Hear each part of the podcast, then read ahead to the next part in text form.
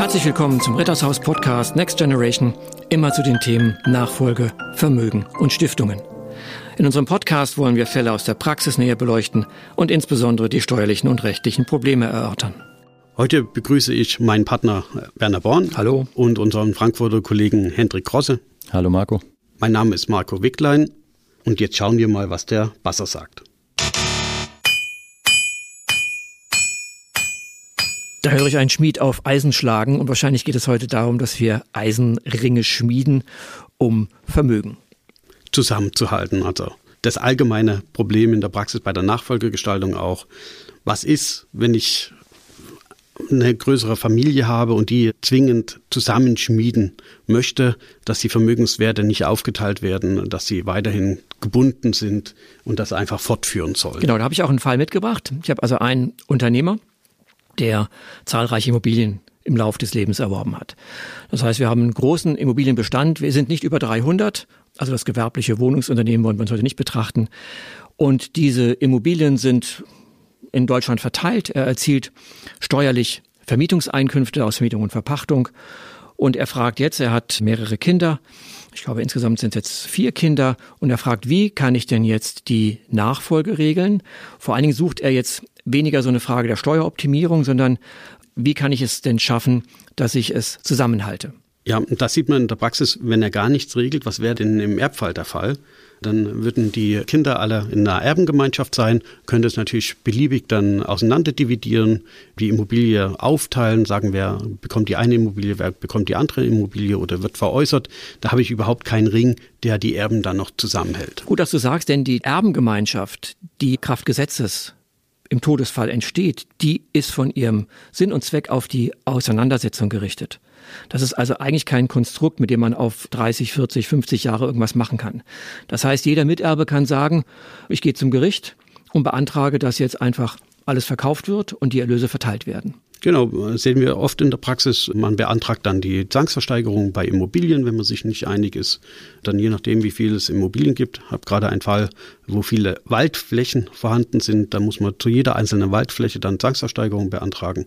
Eine never-ending Story. Naja, und auch die ganzen Bewertungsfragen, nicht Gutachten.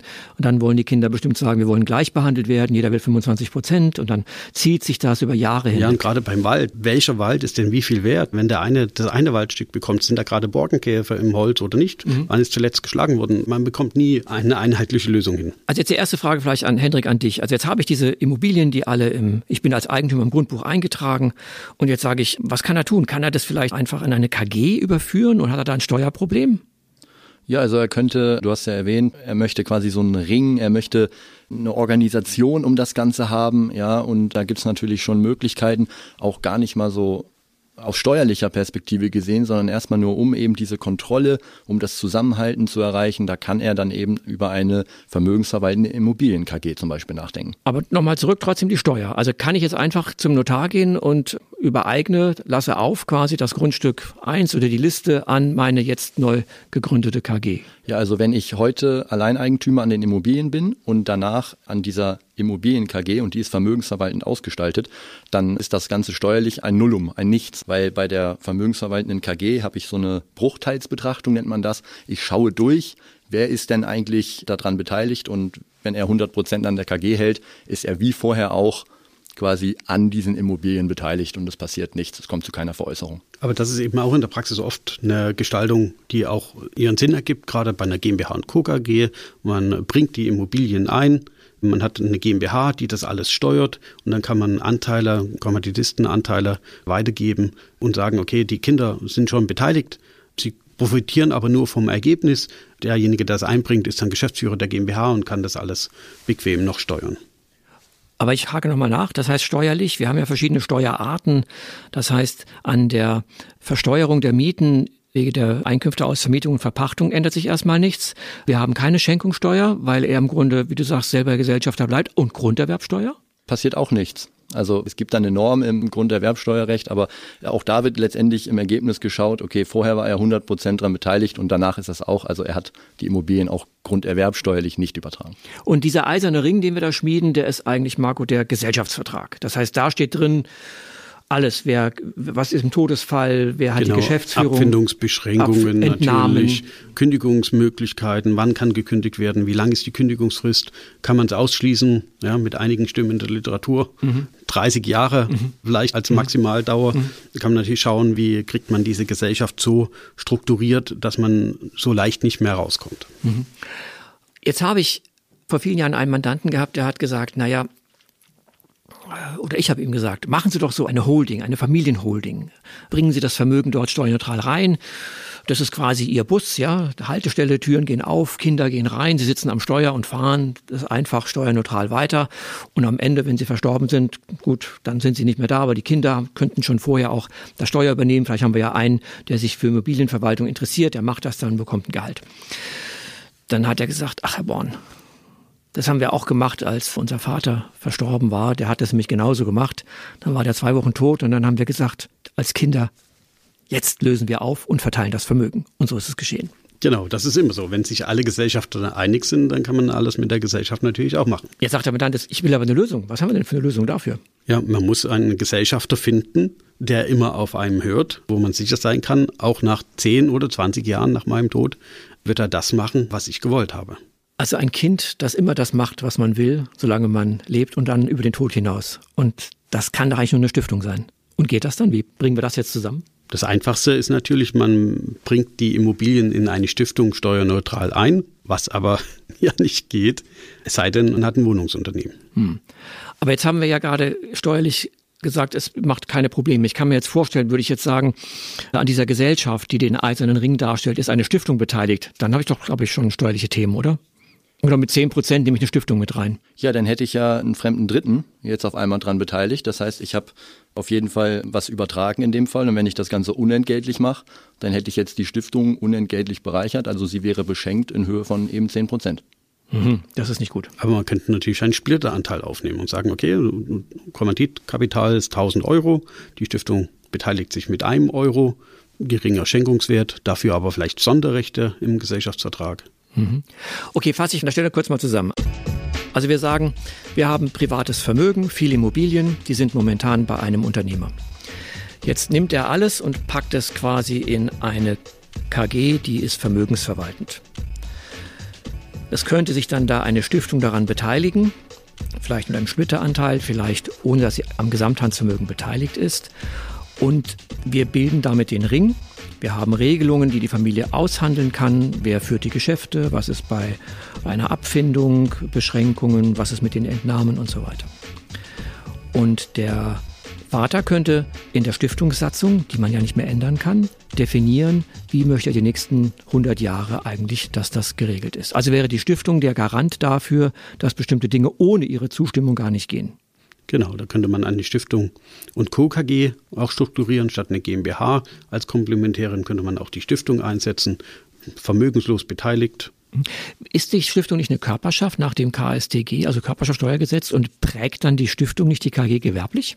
Also die Stiftung ist keine klassische Kapitalgesellschaft, wie jetzt zum Beispiel eine AG oder eine GmbH, sondern eine juristische Person, also eine sonstige juristische Person. Und damit kommt es eben nicht zu einer automatischen gewerblichen Prägung wie bei einer GmbH.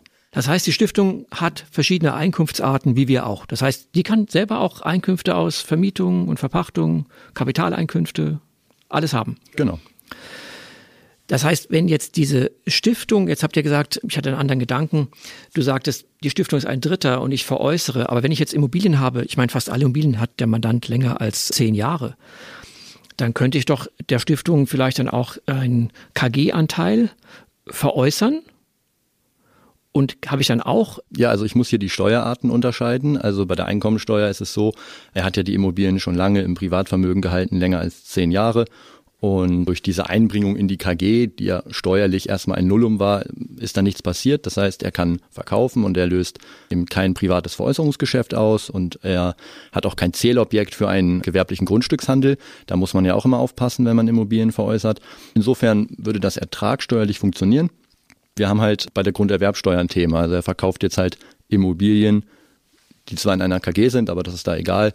Er verkauft einen KG-Anteil mit Immobilien an die Stiftung und da fällt dann Grunderwerbsteuer an. Genau, Grunderwerbsteuer für den Verkauf sowieso und dann vielleicht auch nochmal, je nachdem, wann es erfolgt, dann auch als Sperrfristverstoß nach der Einbringung. Genau. Gut, da fasse ich gleich auch nochmal zusammen. Das heißt, wir sagen jetzt, dieser Gedanke in einer KG, der hat viele Vorteile. Wir kriegen das steuerlich hin. Wir bekommen auch eine Stiftung hinein, die hat einen Splitteranteil und ich habe dann im Grunde nur insoweit die Grunderwerbsteuer, ansonsten aber keine Steuer bei der Veräußerung und auch sonst in dem Schritt davor zahlt der Unternehmer auch keine Steuern, keine Grunderwerbsteuer, keine Schenkungssteuer, keine Veräußerungsgewinne werden versteuert. Ja gut, er muss natürlich schon darauf achten, wenn es dann den Kindern überträgt, sind wir noch innerhalb der Freibeträge? Ja oder nein? Das ist das allgemeine Thema Übertragung von Immobilien. Da kommt, stimmt, dafür habe ich keine Lösung. Das heißt, die erbschaftssteuerliche Betrachtung, die habe ich jetzt im Grunde nicht gelöst, weil ich sage, das kommt dann sowieso. Ich habe nur diesen eisernen Ring geschmiedet. Aber viele denken ja momentan so, dass sie sagen, diese Holding ist eigentlich das, was ich will.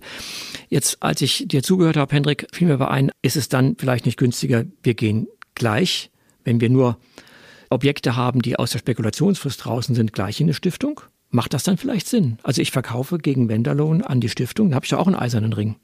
Ja, allerdings hat er dann einen Verkaufserlös, sei es, sei es mit Darlehen oder wie auch immer. Aber ist ja nicht steuerfrei, wenn sie alle aus der 10 Jahresfrist draußen sind? Aber er bindet dann die Nachkommen nicht. Genau. Doch, in der Stiftung höchstens. Aber die haben natürlich dann kein Vermögen, die ja, Nachkommen. Genau. Aber es ist ja der Stiftung. Aber ich habe die Grunderwerbsteuer. Genau. Ja. Das heißt, man kann sagen, ich kann zwar eine Stiftung steuerfrei veräußern, habe in meinem Vermögen einen Darlehensrückzahlungsanspruch. Aber habe ich nicht jetzt trotzdem einen Vorteil? Ich meine, vorher hat der Unternehmer die Mieteinkünfte versteuert mit irgendwo 45, 48 Prozent und plötzlich hat die Stiftung ja diese Objekte. Was zahlt denn die für eine Steuer auf die Mieten? Genau, also bei der Stiftung ist es so, dadurch, dass sie die Immobilien ja entgeltlich erwirbt, liegt bei ihr erstmal eine Anschaffung vor. Das heißt, sie hat einen höheren Wert, sie bucht es mit dem Verkehrswert ein, hat dann einmal den Vorteil, dass sie wieder äh, jetzt eine erhöhte Abschreibung hat von dieser erhöhten Grundlage und auf die Erträge, die dann ja geringer sind, weil ich jetzt eine höhere Abschreibung habe, zahle ich auch nur 15 Prozent Körperschaftssteuer plus Solidaritätszuschlag. Man braucht also eine ganzheitliche Betrachtung. Man muss schauen, wie ist es im Erbfall, wie hoch ist die Erbschaftssteuer, andererseits aber auch, wie hoch ist die laufende Besteuerung. Man sieht, je länger die Immobilien dann in der Stiftung sind, desto eher rechnet sich das auch erbschaftssteuerlich. Und ein weiterer Vorteil ist ja auch, wenn die mehr als zehn Jahre drin sind in der Stiftung, dass die Stiftung dann auch wieder steuerfrei verkaufen kann. Also nochmal zurück. Das heißt, ich verkaufe meine Immobilie, die ich länger als zehn Jahre habe, an die Stiftung. Die Stiftung erzielt auch Einkünfte aus Vermietung und Verpachtung. Dieser Verkauf gegen ein Darlehen, weil die Stiftung hat kein Geld, der ist steuerfrei, weil die zehn Jahre abgelaufen ist für unseren Unternehmer. Die Stiftung versteuert die Mieten nur mit 15 Prozent, hat also einen wesentlich größeren Hebel jetzt, dass sie tesorieren kann. Aber ich habe halt das Ausgangsproblem nicht gelöst. Ich habe dann einen Darlehensanspruch im Nachlass und meine Erben können natürlich den einfordern und das Geld dann so verwenden, wie sie es wollen. Ich habe keine Bindung mehr. Ja. Ich habe die Bindung in der Stiftung, klar, aber meine Erben habe ich nicht gebunden. Das heißt, dann könnte man höchstens daran denken, also du spielst darauf ab, die Forderung fällt in den Nachlass. Das ist die Erbengemeinschaft, die sagt, ich beantrage die Zwangsversteigerung in die Forderung. So, das geht sogar, glaube ich, juristisch, ja. Und dann, ja gut, ich kann die Forderung übertragen, kann sagen, okay, der eine übernimmt die Forderung allein, zum Beispiel aus und dann der kann Erbengemeinschaft. Auch gemacht werden. Ich kann die Stiftung vor allem geltend machen. Ich kann das Darlehen kündigen, je nachdem, hm. wie ich die Regelung im Darlehensvertrag habe. Da machen wir es komplexer. Ich könnte die Forderung in eine KG einlegen. Ich kann die Forderung natürlich in die KG einlegen. Klar, dann ist die Frage, hält das überhaupt rechtlich? Wenn ich nur eine Forderung in der KG habe, kann ich nicht doch als Kommanditist, als Umgehungsgeschäft vielleicht argumentieren, zu sagen, ich habe ein Sonderkündigungsrecht? Mhm. Also gut, aber das ist doch spannend. Das heißt, man könnte eigentlich Dinge kombinieren. Also halten wir mal fest, dass wir sagen, die KG ist schon ein gutes Mittel, weil sie schafft es, einen einzelnen Ring, um die Familienmitglieder zu schmieden. Ich habe dort viele Möglichkeiten, um zu steuern. Dass diese Kommanditisten nicht am Ende sagen, wir kündigen und lösen auf, da ist die Stiftung ein gutes Mittel, weil die Stiftung mit ihrer Satzung eine vorgezeichnete Richtung hat, sie kann nicht abweichen, sie muss immer gefragt werden und sie sagt, wenn irgendwas ist, was in Auflösung geht, sagt sie nein. Und wir können es jetzt noch kombinieren, dass wir vielleicht einen Teil, um die Steuer zu optimieren, an die Stiftung veräußern und vielleicht die Forderung dann einbringen in die KG und um die Forderung einen eisernen Ring schmieden. Genau, also man, man könnte auch kombinieren und sagen, die KG, die jetzt die Immobilien hat, die veräußert die Immobilien Stück für Stück an die Stiftung. Dann hat man am Ende noch eine Forderung natürlich in der KG, aber die ist nicht als Forderungs-KG schon gegründet. Ja, auch eine gute Idee. Gut, dann danke ich euch heute dafür, dass ihr da wart. Hat wieder viel Spaß gemacht. Bis zum nächsten Mal. Tschüss. Bis zum nächsten Mal. Bis Tschüss. Bis zum nächsten Mal. Danke.